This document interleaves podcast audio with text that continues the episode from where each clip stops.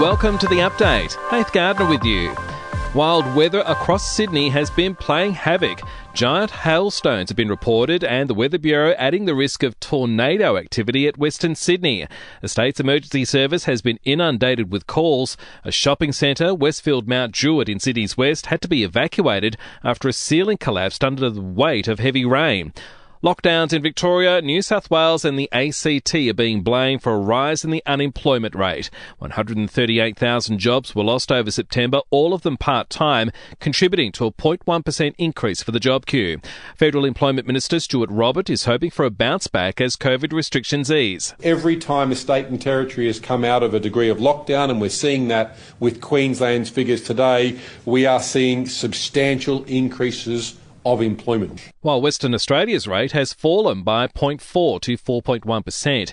Victoria remains on track to follow the roadmap out of lockdown next week. That's despite the state recording a new national high of 2,297 cases. An investigation is underway after an ADF helicopter crashed into the Philippine Sea. Three Navy officers have been treated for minor injuries after the crew were forced to perform an emergency landing in the water. They were rescued about 20 minutes later. The man accused of raping former former Liberal staffer Brittany Higgins is expected to be committed to stand trial in November. The committal hearing has been delayed for Bruce Lehrmann. And an Australian company is planning to build an air taxi hub near Brisbane in two years, with hopes flying electric cabs will be operating for the 2032 Olympics. To sport now, the NRL will keep a close eye on the success of the Dolphins before thinking about expanding to 18 teams. Chief Executive Andrew Abdo says they're in no rush. As we move from 16 to 17, which is a big move for us that we have a sustainable competition, we have sufficient depth of players, we have a a team that can compete on and off the field. In AFL, Collingwood's Josh Thomas is calling it quits after 123 games. The 30 year old was not offered a contract. The WBBL season kicks off in Hobart, the Melbourne Stars taking on the Sydney Sixers.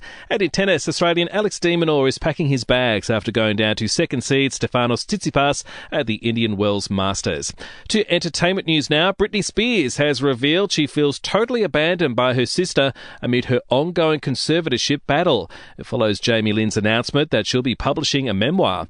And Dwayne The Rock Johnson says he's ready for more music collaborations after making a recent rap debut. His surprise spot in a song has fans excited with the video notching up 4 million views on YouTube.